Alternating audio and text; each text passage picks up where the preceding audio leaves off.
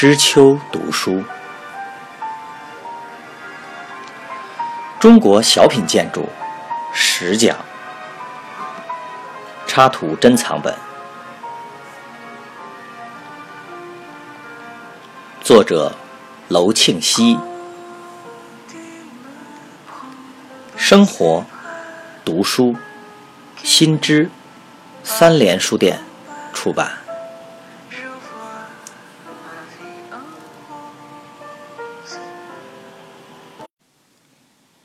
第四讲，须弥座。须弥座是一种石质的座，可以单独的放在殿堂前的院子里，用来置放花盆和盆景之类的摆设。在北京紫禁城内廷的一些寝宫中，和北京颐和园的殿堂庭院里，都可以看到这种基座。它们也是一种小品建筑。但是须弥座不仅是石座的一种常见形式，还广泛的用来作为建筑、牌坊、影壁、华表和石头狮子、香炉、日晷等大小建筑的基座。所以在介绍石座这种小品建筑时，需从一般的须弥座讲起。须弥座的产生。中国古代建筑从最原始的穴居发展到地面上的房屋，是一个了不起的进步。地面上出现建筑后，为了防止潮湿，增加房屋的坚固性，往往把建筑造在台子上。这种台子或者选择自然的高地和坡地，或者用人工堆筑成台。越是重要的建筑，下面的台子就越高。所以，把专供皇帝等统治阶级享用的高级建筑形容成为“高台榭、美宫室”。后来，除了殿、堂、宫、室设有台基外，牌楼、影背的下面也有一层台基，称为基座。连石狮子、华表、旗杆等一些小建筑也都有这样的基座。基座。几乎成了所有建筑不可缺少的一个部分了。那么，这些基座为什么逐渐都喜欢采用须弥座这种基本的形式呢？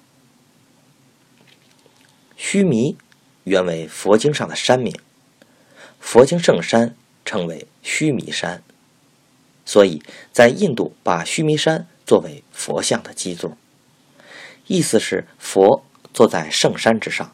可以更显示出对佛的崇敬。这种须弥座原先是什么样子已不可考。在山西大同市的云冈石窟中，我们可以看到，在佛像下面有这种基座的早期形式。云冈石窟在北魏孝文帝时期，即公元五世纪开凿。佛教自汉代由印度传入中国后。云冈石窟要算是我国最早，而且比较全面反映佛教艺术的宝库之一了。在云冈石窟第九洞的东壁上，有一座佛像下的基座，可以看作是须弥座的基本形式。这就是上下约均等，中间向内缩的座形。我们可以这样来推测和解释：原来基座取自山形，山者。上小下大，稳如山，所以应该为一上窄下宽的梯形。